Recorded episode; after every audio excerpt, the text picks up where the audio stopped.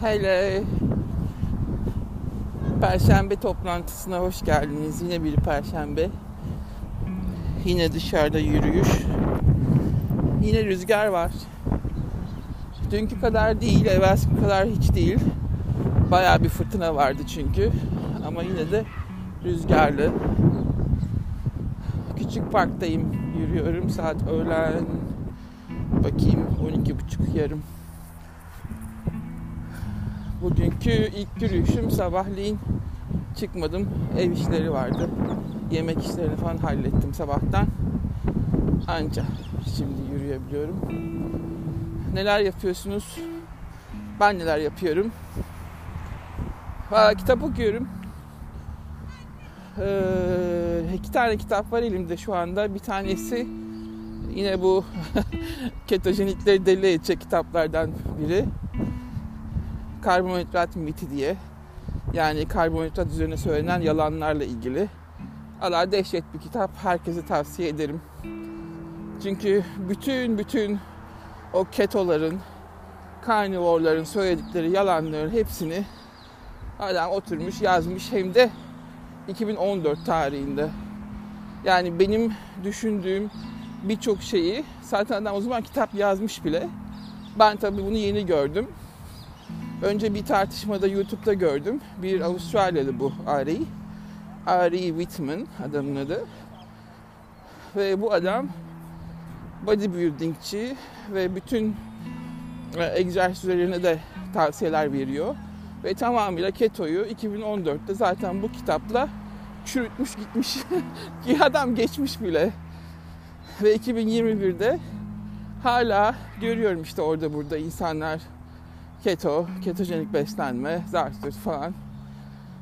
E benim keşfettiğim zaman 2015'te işte annemin ölümünden sonra diyabetten ve sonra ketoda kuşkular başlaması bende ve takip ettiğim birçok insanın şikayetleri üzerine tamamıyla ketojenik saçmalığının ortadan kalktığını hep ben yayınlarda konuştum. Ve bu adam da zaten 2014'te yazmış bile. yani bunu bilmeden ben çoktan kendi kendime o yola girmişim. Ama keşke o zaman da bu adamı tabii nereden duyacağım? O kadar çok insan konuşuyor ki yani çok kirli kirli bir bilgi var. Ve özellikle birkaç noktasını söyleyeyim size. Kitabın daha yarısında sayılırım ama e, bu insülin direnci davasında çok haklı. Diyor ki Ari, insülin direnci öyle sizin bildiğiniz gibi bir olay değil, tam tersi diyor. Yani hani insanlar diyor ya işte benim insülin direncim var, e, açlık insülinim yüksek, o nedenle işte zayıflayamıyorum, bilmem ne falan. Tamamıyla tersten gidiyorsunuz diyor. Ve adamın söylediği şey şu. İnsülin direnci sizin yağ depolarınızla alakalı. Yani ne kadar çok yağ depoluyorsanız o kadar fazla insülin üretiyor vücut. Sırf bu yağı kontrol altına alabilmek için. Yani tercümesi ne kadar çok kilonuz fazlaysa normal kilodan insülin yükselişe geçiyor. Çünkü diyor ki insülin vücudun işlemesinde e, sağlıklı işlemesinde lazım olan bir hormon ve bu hormon durmadan sizin aldığınız o fazla enerjiyi ister şeker ister yağ olsun o fazla enerjiyi işlemekle meskul. Yani bu tamamıyla işte karbonhidrat yedim, şekerim yükseldi, insülin yükseliyor değil. Ve birçok yayında bahsetmiştim ben mesela birçok protein ürünü var.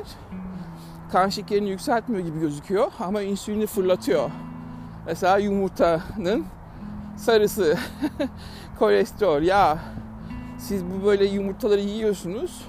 Sanki kan şekeriniz yükselmiyor gibi, gibi mutlu mutlu yaşıyorlar ya o ketonlar, ketojenikler. Ama arka tarafta insülin aleti olmadığı için insülinin nasıl fırladığını görmüyorlar. Yani olay, adamın dediği olay her şey ve her şey dönüp dolaşıp böyle işte şekermiş, karbonhidratmış onlar da değil. Sorun tamamıyla fazla kalori almak. Ne zaman ki kaloriyi düşürdüğünüz zaman isterseniz bunu karbonhidratla düşürün fark etmiyor diyor adam. Ee, vücut o kiloları vermeye başlıyor. O yağları yakmaya başlıyor. Ve insülin de zaten bu arada yardımcı oluyor. Kesinlikle işte insülin yüksekti ben kilo vermiyorum diye bir olay yok diyor. Çok haklı. Her şey kaloriyle ilgili. Vücut bütün enerjisini gıdalardan alıyor. Onları işliyor ama bu enerji alımı yüksek olduğu zaman da yağ depolarında depoluyor. Adam bir sürü deneylerden bahsediyor. İşte karbonhidrat deneyleri var. Hiçbirinde karbonhidrat yiyenlerin kilo aldığı görülmemiş. Yani yağ depoları artmamış. Ama yağ tüketenlerde bir saniye şu kalabalık için. Yağ herhangi bir işlemden hızlıca geçemediği için kolay enerjiye dönüştürülemediği için karbonhidrattaki şeker gibi yakılamıyor diyor ve o yağ direkt depolanıyor diyor. Yani ben hep bahsediyorum ya karbonhidratlarla yağ tüketmeyin. Şeker yükseldiği zaman yağ direkt depolanıyor. İşte olay bu. Ve bütün deneylerde karbonhidrat ağırlık beslenenlerin yağsız ortamda kilo almadığı görülmüş. Herhangi bir yağ hücrelerinde artış depolanma yok. Ve o zaman da diyor ki adam bu durumda karbonhidratları ve şekeri suçlayamazsınız diyor yani. Ve her şey sizin günlük enerji harcamanız, onun karşılığında aldığınız kalori ve bu kalorinin yüksek olması sebebiyle kronik yüksek kalori yüzünden hastalanıyorsunuz diyor. Ve tabii kilo alıyorsunuz, şişmanlıyorsunuz diyor. Kronik kalori alınımı her gün her gün bilinçsizce e, aldığınız kalorinin farkında olmamak. Ve bu nedenle işte bütün yediklerinizin kalori hesabını yapmanız lazım. Günlük tutmanız lazım ki kilo vermek için ve yükselen insülin düşürmek için zayıflamanız gerekiyor. Ve bunun da yolu o kalorileri tek tek hesaplamaktan geçiyor. Hep benim size dediğim hızlıca kilo verin. Bu her şeyin çözümü. Zaten diyor ki ketojeniklerin de işte kilo verdim ben bununla çok fazla diyenlere bakmayın diyor. Onların çoğu haklı. Çoğu kötü beslendikleri için hep abur cubur yedikleri için birdenbire o abur cuburları kesince ve doğal beslenmeye geçince içinde işte et var, protein var, biraz sebze var. Otomatikman kalorileri düşüyor zaten diyor. yani bütün bu IF'çilerin, oruççuların, ketoların yaptığı aslında kaloriyi düşürmek. Ama bunu size öyle bir marketing yapıyorlar, öyle bir pazarlıyorlar ki diyor. Tamamıyla uydurma deneyler üzerine tamamıyla cherry picking. Bir deneyin bir kısmını almışlar, geri kısmını saklamışlar şeklinde. Ve mesela plato olanlar bu ketojenik beslenmede çok fazla diyor. Hatta kilo alanlar çok fazla diyor. Çünkü birçokları da ketolarda kalori saymanıza gerek yok. Karbonhidratları, şekeri kesin. İşte tahılları kesin. Zaten kaloriye saymaya gerek kalmadan kilo vereceksiniz diye sizi kandırıyorlar diyor adam. Ve haklı yani. Bütün hepsine bakın. Bu IF, Intermittent Fasting oruççular, ketojenik olanlar eğer kaloriyi düşürdükleri zaman zaten kilo veriyorlar ve yine yağlardan dolayı kaloriyi hiç hesaplamadan yerlerse platoda kalıyorlar hatta kilo da alıyorlar. Üstüne üstlük yağın verdiği farklı zararlar da var. Birçok insan yağı optimal yakamıyor mesela. Ve o yağ birikimi hakikaten iç organlarını da bu sefer yağlandırmaya başlıyor. Ve bunu ölçme imkanları yok. Hepsinin CT'sini çekecek halimiz yok yani. Ve farkında olmadan daha önce de hep söylemişimdir. O insülin sinyalizasyonunu bozuyorlar. Ya resmen her tarafı reseptörleri kapatıyor. Böyle olunca insülini de optimal kullanamıyor vücut. Yani ketojenik beslenme, e, carnivore beslenme o kadar büyük zarar veriyor ki ve hala dünya bunun farkında değil. Bir kere çok büyük bir mineral, vitamin yükü olan birçok tahılı hani işte biz kuru bakliyatlar falan diyoruz ya o tahılları attılar. Ee, arkasından korkunç bir yağa düşüş var. Yağı yükseltmek 70'lerde 80'lerde yüzde oran olarak günlük kalorinin yağ yemek e, hiçbir faydası olmadığı gibi vücuda korkunç zararları var. Zaten protein aldıkları proteinlerde garip garip şekilde yani birçoğu işte ızgaraydır, kızartmadır falan yiyor. E, proteinin alış şekilleri de çok yanlış. Tamamıyla kanserojene dönmüş. E, herkes birçok hepsi süt ürünlerine düşüyor. Başta peynir olmak üzere bunlar enflamasyonu arttıran gıdalar. E, o kadar mahvetti ya. Yani ketojenik beslenme ve karnivorlar tamamıyla beslenmeyi mahvettiler ve korkunç zararları var. Ve kimse de bu zararlardan hastalanan insanların farkında değil. Arada çıkan şeyleri ben gördükçe dehşete düşüyorum açıkçası ve araya da yüzde yüz katılıyorum. Hangi besini yerseniz yiyin. Yağı çıkartın, e, bayağı düşürün yani. Karbonhidrat ve protein, sebzeler, meyvelerden bir zarar gelmiyor arkadaşlar. gelmiyor yani. Ve kaloriyi düşük tuttuğunuz zaman zaten düzenli olarak yaparsanız o fazlalıklarınız da gidiyor. Mesele o kontrolü kendinize her gün düzenli sağlamakta.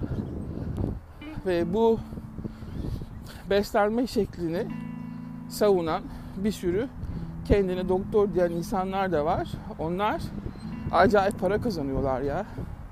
Acayip yani ben kendi evlerinde öyle beslendiklerine inanmıyorum. Hatta birkaçını da yakaladım. Ee, işte bu carb cycle'a dönüyoruz falan diye. Ketoların birçoğu karbonhidrat dönüşümü yapıyorlar güya adı altında. Karbonhidrat alıyorlar. Ve bunu böyle carb cycle'ın da 3-5 gün bir ayda falan yaptıkları değil. Ve bunlar her gün yiyorlar. Yani arkada planda kendi beslenmeleri tamamıyla doğal, içinde karbonhidrat olan, hatta para kazandıkları için tabii gayet böyle organik e, gıdalarla normal bizim moderate dediğimiz her makro gruptan ölçülü şekilde yiyorlar. Ama ön tarafta işte inanılmaz bir keto satıcılığı var. Ve sadece sadece etle beslenenlerin durumunu birkaç seneye kadar göreceğiz. Bir tanesi hatta işte anlatıyorum size kadın. Ben tanıyorum 6 seneyi geçti. Sarah Halberg diye bir kadın.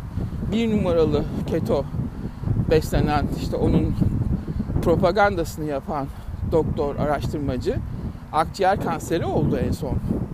Yani bunda da ketojenik beslenmede hani diyorlar diye şunu böyle iyileştiriyor, iyileştiriyor. Kadını aslında büyük ihtimal kanserlerini arttırdı. Çünkü keto beslenmede öyle bir durum var ki mTOR denilen maddelerin yükseldiği gözüküyor vücutta. Yani bazı patojenler o kadar yükseliyor ki belki sizde uyuyan kanser hücreleri var. Onların da büyümesini sağlıyor, hızlandırıyor. Ve kadın artık ikinci, dördüncü seviyede akciğer kanseri ve böyle sigara içen falan bir kadın değil yani. Ama çok sert keto olduğunu biliyorum ben. Ama hala dokundurmuyor bak beslenmeye. Eğer ki keto olmasaydı, eğer ki daha çok böyle meyve, sebze ve bu iyi karbonhidratlardan işte kuru baklagillerden bir beslenme çeşidi olsaydı bu yağlarla proteinlerini arttırıp beslenmesini mahvetmeseydi bana göre çünkü genç bir kadın daha 30 yaşlarında bu seviyede kansere şimdi gelmezdi. Hani belki 60'larında gelebilirdi. Belki de daha uzun ama şimdi bu yaşlarda tamamıyla bu kanserin yükselişinin bu geri zekalı beslenme şekli olduğunu düşünüyorum ben. Yani çok zor ve bak bunu da kabul etmeyeceklerini de biliyorum ama garip garip şeyler oluyor. O nedenle sizlere şimdiden uyarıyorum. Her şeyin ölçülüsü yağı azaltarak, yağ çünkü konsantre meyvenin suyu. Yani bir zeytinin siz bir tabak 100 tane zeytin yiyemiyorsunuz ama kaşık kaşık zeytinyağı kullanıyorsunuz. Anlatabiliyor muyum? Halbuki zeytini bütünüyle yemeniz lazım. O zeytinyağını kullandığınız zaman direkt konsantre meyvenin suyunu veriyorsunuz. Ve bu vücudun kaldırabileceği bir oran miktar değil. Mesele o işte.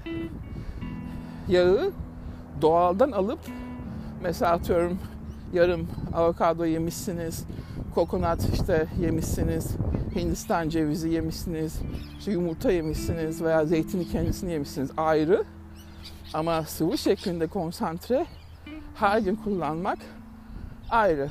Zaten tarihe de baktığımız zaman e, obezitenin yükseldiği tarih 1980'lerden itibaren artıyor. 70'lerde başlayan bu yağ çılgınlığı işte bu atık yağlar, ayçiçek yağları, işte sanalar, trans yağların fazlalıkları bu sefer hazır gıdalara girmeye başlıyor, fast foodlara girmeye başlıyor. Ondan sonra obezite artıyor. Ondan öncesi beslenen bütün Avrupa'da mesela bolca patates var ama e, bu atık yağlar yok.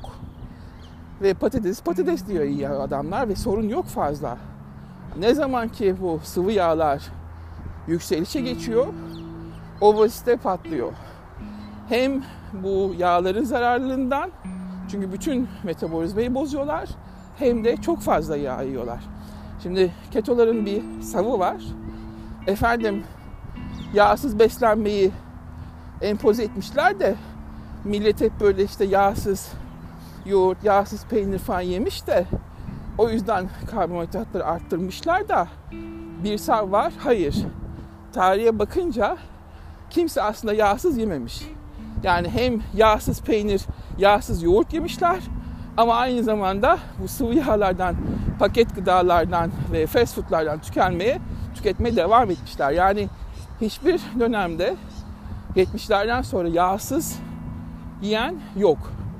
Yağ tüketimi artıyor. Üstüne üstlük karbonhidratlar hep aynı kalmış.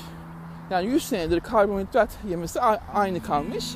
Ama fast foodlar, hazır paketler ve yağ tüketimi hep artmış. Yani ketolar yalan söylüyorlar. Tarihi de değiştiriyorlar. Ayrıca işte böyle yok efendim bizim eski atalarımız da sadece et yermiş de tamamıyla yalan. Bütün kabileleri inceliyorsun, inceliyorsun. Veya işte Japonların eski uzun yaşayanlarına bakıyorsun. Hepsi karbonhidrat ağırlık yiyor. Hepsinde pirinç var, fazla fazla patates var. Böyle kök e, karbonhidrat sebzeler var. Nişastalı sebzeler var. Toplama işte meyveler var. Etraflarında ne varsa. Kimsenin böyle fazla işte e, sadece et, hayvan, avcılık falan yaşayan bir toplum yok. Bütün insanlık tarihi nişasta fazla, karbonhidrat fazla. Arada olursa, bulurlarsa işte hayvanların etinden, şeklinden başlıyor. Ya tamamıyla bütün her şeyi adamlar yalana çevirdiler. Ve durum gerçekten korkunç yani.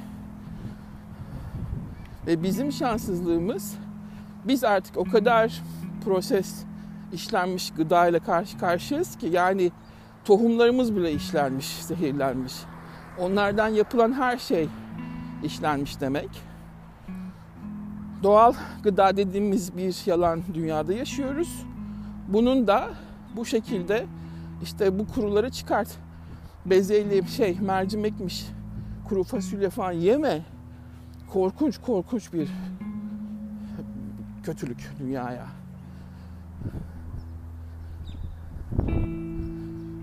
Ben özellikle Japonların beslenmesini çok beğeniyorum. Onlar o kadar fazla yağla işleri yok. Daha çok fermente gıdalar, işte pirinçler, çok değişik sebzeler ve çok değişik mantarlar yiyorlar. Ve halleri de ortada yani Japonların. Gayet sağlıklı, uzun yaşıyorlar. Deniz ürünleri tabii çok onlarda. Soya fasulyesi mesela o kadar kötülüyor bu Avrupa falan. Ama Japonlarda çok soya fasulyesi. Hele o fermente soya natto tam bir numaralı kalp ilacı yani. O kadar yüksek ki içindeki K vitamini inanılmaz boyutta. Keşke Türkiye'de natto satılsaydı. Fermente soya olsaydı sizin o soyadan alıp fermente etmeniz biraz zor çünkü o bakteriyi bulmak çok zor. Ana başlangıç bakterisini. Buralarda zebil gibi var. Japonlar en sağlıklı beslenmeye sahip şu anda dünyada. Ve bu beyaz adamın beslenmesi ve empoze ettiği yöntemler tamamıyla kötülük yani. Amerika'dan çıkan her şey bütün insanlığı yok etmek üzerine kurulmuş zaten. Bunu hep söylüyorum ben size. Maalesef buna da uyuyorlar ve bizim yaşadığımız toprakların aslında geneline bakarsanız nedir bizde ağırlık olarak Türk soyundan gelenlerden bahsediyorum. Ağırlık olarak kök sebzeler, e, doğal kuru bakliyatlar, hububatlar ve yoğurt tarzı fermente işte kefir zaten Türklere ait.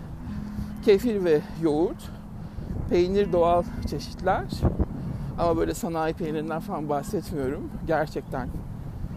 Ve sebze, meyve mevsimine göre ne varsa. İşte buna döndüğünüz anda ve çok fazla yağ görmezsiniz aslında Türk beslenmesinde. O sütün yağının dışında, ya keçi sütünün sütün yağının dışında fazla bir yağ bir ara kenevir üretiminde vardı. Çok faydalı kenevirin yağı. O zamanlar çok sağlıklıydılar. Çünkü hem de protein yüksek olduğu için o bitkinin. Ama sonra onu da yasakladı Amerika. 1940'lardan itibaren Türkiye'de üretimini. Oradan da Türkleri zaten vurdular gıdadan. Çok fazla yağ yoktu Türkiye'de. Tereyağını kullanırlardı. Zeytini de zeytin olarak. Ama sonra bu zeytinyağı zaten fırlıyor ve margarinler işte fırlıyor. Arkasından sıvı yağlar fırlıyor. Ve Türkiye'de işte paket gıdalar ve şimdi geldiğimiz dönem fast food gıdalar aldı başını gidiyor. Yani dikkat edin o yağ oranına.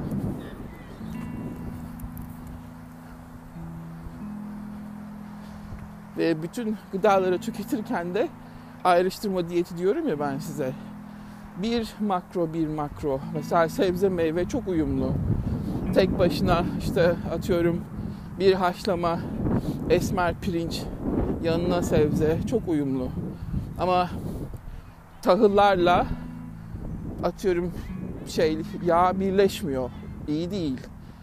Ee, proteinle sebze çok uyumlu. Böyle böyle ayrıştırarak bütün hepsini bir yemekte kullanmayın. Ondan bahsediyorum yani.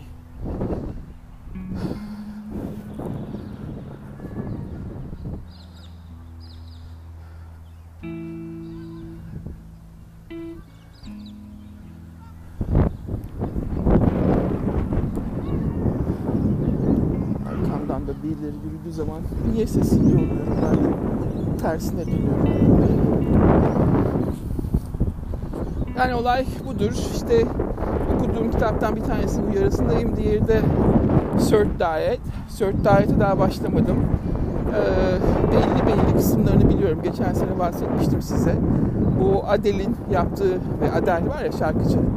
Onun bayağı bir 30-40 kilo verdiği beslenme şekli. Surtian denen bir tür gen tipinin e, içinde sört maddesini yükselten, bu geni açığa çıkartan polifenol içeren gıdalar var. İşte kakao, çikolata falan gibi veya kırmızı şarap gibi. O gıdaların ağırlıklı olduğu bir deneysel beslenme bu. İşte onun kitabını alıp bu aralar işte onunla ilgileneceğim bir de. Bu karbonhidrat kitabı bittikten sonra. Şu anda bu iki kitapla meşgulüm yani. Arkasından bugün ne yaptım? Hmm. Şimdi benim saçlarımı kullandığım bir maske var. Çok faydasını görüyorum ben. İki kaşık yoğurt, bir yumurta sarısı ve içine de bu saç yağlarından hangisini bulabilirseniz. Ee, jojoba yağı olabilir, jojoba yazılan yağ. Argan yağı çok güzel olur. Birazcık içine zeytinyağı, susam yağı veya işte Hindistan cevizi yağı az az böyle çay kaşığı kadar. Ee, ısırgan otunun yağı çok güzel olur. Onlardan karıştırıyorsunuz ve çok güzel besleyici bir maske oluyor. Ayda birkaç defa yapıyorum ben maskeyi. Saçlarımı yumuşacık yapıyor. Şimdi de birkaç zamandır yaklaşık 5-6 aydır böyle hep rastlıyorum ama üşeniyorum, rastlıyorum, üşeniyorum. Pirinç suyu olayı var. Ya bugün dedim ki oturup şunlara bir bakayım pirinç suyu dalgasına. Herkes çok memnun kullananlar. Pirincin suyunu çıkartıyorsun, yüzüne spreyliyorsun veya saçını durluyorsun. Ve hem saçı yükseltiyor, o şey, dökülmesini engelliyor. Hem de çok hızlı üre, hızla, hızlandırıyor uzamasını. Ciltte de ne kadar yaşlılık emaresi varsa işte yaşlılık lekeleri olsun, akneler olsun, e, güneşten zarar almış kısımlar olsun hepsini düzeltiyor. 3 ay bu pirinç suyu uygulayanlar hem cildine hem saçına inanılmaz farklılıklar var. Yani dedim ki şuna artık benim de başlamam lazım. O yüzden bugün yayınladım. Şimdi bir tarzında bir yöntemde yarım bardak organik pirinç alıyorsunuz. Yani organik olması biraz daha işte arsenik marsenik davasından dolayı. Onun içine iki bardak kadar suyu katıp böyle 5-10 dakika kaynatıyorsunuz. Hani çok daha pirinç kendi suyunu çekmeden oradaki kalan 3-4 kaşık pirincin su özünü alıyorsunuz.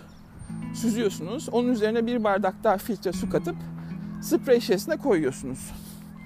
Bununla her gün sabah akşam yüzünüze sprey yapıyorsunuz. Bir 15-20 dakika sonra o böyle sertleşir çünkü şey pirinç suyu durunca. Sonra duruluyorsunuz. Saçınızı yıkarken de e, duşa girmeden önce iyice saçınıza yediriyorsunuz bu suyu. Bayağı bir ıslatıyorsunuz yani saçı. İşte duşu alıyorsunuz ve o sırada zaten 10-15 dakika beklemiş oluyor. Sonra şampuan alıp bitiriyorsunuz. Böyle ve bunu yapa yapa ikinci yöntemde normal aldığınız o bir bardak pirince iki bardak su koyuyorsunuz. 200 saat bekletiyorsunuz. O suyu süzüyorsunuz. Veya daha da etkili olanı bir kavanoza bir bardak pirinç 2-3 bardak su doldurup 2 gün tezgahta bekletiyorsunuz. O pirinç fermente olmaya başlarken o suyu süzüyorsunuz. Böyle yoğun beyaz bir kıvama geliyor. Onu kullanıyorsunuz. Bu çok daha etkili diyorlar. Fermenteyi durdurmak için de dolaba saklıyorsunuz zaten. İşte 2-3 günde bir bittikçe yapıyorsunuz bu olayı. Yani biterken bitmeden aslında diğer bir kavanozu hazırlamanız lazım. Ve inanılmaz. Yani sonuçlara bayıldım. Zaten Korean Beauty işte bu Kore kozmetikleri, Japon kozmetiklerini takip edenleriniz varsa orada göreceksiniz böyle bazı kremlerde işte fermented rice cream falan diye yaz, yazıyor. Yani bu Koreliler pirinci çok kullandıkları için onlar maskelerinde falan da kullanıyorlar kremlerinde. Ve ciltleri resmen mermer gibi. Bizde de öyle sonuçlar verir mi ırk olarak bilmiyorum ama bence denemekte fayda var. Ama onu yazdım işte bugün. Başka da bir şeyler yapmıyorum. Gerisi bildiğiniz Türkiye'deki siyasal kavgalar korkunç vaziyette. İnanılmaz yani her gün. Ve o gazeteci diye takip ettiği insanların muhalif diye Allah'ım ne kadar çok konuşuyorlar. Her şeyin böyle hmm, suyu çıkıyor ya Türkiye'de her bir konunun suyu çıkıyor yani. Ve çok büyük tepkisel olaylar geliyor. Bir köşeye saklanın, kaçın. Dehşet yani. Hele o akın akın kaçak insanların girişi ve bunu böyle bazı yalaka, boş gazetecilerin sözde muhalif. Ay işte onlar mülteci canım falan deyişleri. Bir taraf diyor ki bunlar din kardeşimiz. Öbür taraf diyor ki adamlar Türkiye'ye girdiyse artık onlara bakmak zorundayız. Çıkartamayacaksınız diye gülenler. Hmm. O kadar kötü ki yani zaten medeniyeti bulamamış bir ülkenin zaten böyle cahillikle mücadele etmeye çalışan bir ülkenin üzerine ondan daha da ilkel, daha da cahil insanların akın akın gelmesi korkunç korkunç dehşet. Yani 10 milyon Japon getirsiler Türkiye'ye yeminle gözüm rahat böyle uyurum her gece. Çünkü onların medeni seviyesi o kadar yüksek ki ah derim en azından işte bu halka örnek olacak, elinden tutup yukarı kaldıracak bir göç bu. Ama gelenler o kadar ilkel, o kadar medeniyetsiz ki Türkiye'yi zaten yerde olan seviyesini daha da çukura itecek seviyesizlikte ve bu dehşet veriyor bana. Ve hepimiz biliyoruz yani bunlar bir kavga dövüş savaş olmadan da gitmezler. Ha üstünde para verirsek belki daha böyle bir sulh şeklinde gönderebiliriz ama öbür türlü potansiyel bir biliyorsunuz zaten kavgacı saldırgan grup var. Türkiye'nin ceharetin içinde. O insanlar o insanlara saldıracaklar. Bu, bu görünen bir şey yani. Ve arada kaynayanlar da bizim gibi eğitimli insanlara olan oluyor. Zaten eğitimsizler bu hale getiriyor ülkeyi. Üstüne üstlük daha çok eğitimsiz sokuyorlar ülkeye. Ve iki eğitimsiz, medeniyetsiz grup bu sefer birbiriyle çarpışıyor, savaşıyor. Yani korkunç, dehşet bir şey. O nedenle böyle uzak durmaya çalışsam da tabii her günkü herkes konuştuğu için bütün TV'ler, bütün YouTube'lar onlar dolu olduğu için çok da uzak kalamıyorum ben de maalesef. Yangın üstüne yangın, sel üstüne sel. Şimdi bir tek İstanbul depremini bekliyorum. O da olduğu zaman yani ruhuna işte ne derler kavurun. Helva merhaba ne hiç. Ah sen geldin yine bana çarpmaya başladın. Bu kuşlar saldırı sezonuna geçti arkadaşlar. Bir tür saksan bu. Yuvaların altından yürüyorsanız eğer acayip saldırıyorlar. Bak bir tane şimdi beni hedef aldı. Üstümde pike yapıp duruyor. Korkunç dehşet bir şey. Ve arkadan geliyor. Size kanadıyla çarpıyor. Sonra önden vurmaya başlıyor. Ve arkadan gelirken görmüyorsun tabii. Arkamda gözüm olmadığı için. O kanatlarının diye çarpışını kulağında duyuyorsun. Feci feci. Şimdi bir tanesinin yuvası belli ki orada ortada. Demek oradan yürüyemeyeceğim ben artık. Geçmiş olsun. Ve bu bu yaklaşık bir ay falan devam ediyor bu saldırganlık. Tabii o haklı olarak anne yani yavrularını işte yumurtalarını koruyor. Ama dehşet saldırıyorlar ya. Korkunç. Bir tanesi geçen bir köpeği öldürdü parkta. Bu saksan saldıra saldıra. Vallahi dehşet bir saldırganlık. Öyle böyle değil. Sizin de eğer şapkanız gözünüz falan yoksa oyar gözünüzü. Hiç bakmaz. Kocaman karga. Karganın tipi zaten saksan. Magpie'ler feci. Siyah beyaz. Abi sesleri çok güzel. Öttükleri zaman dehşet güzel bir melodi çıkartıyorlar. Ama çok vahşi kuşlar. Dehşet. Ve şimdi sezonu açmış bulunuyorum. Bir tanesi arkadan saldırdı işte yürürken. Flap diye. Ya. Demek o taraftan yürümeyeceğiz. İşte böyle arkadaşlar. Kendinize çok iyi bakın. Sağlıcakla kalın. Hoşça kalın. Bir daha görüşmeye kadar şu kitapları iyice hallederim. Onların tekrar size özetini geçerim. Bye.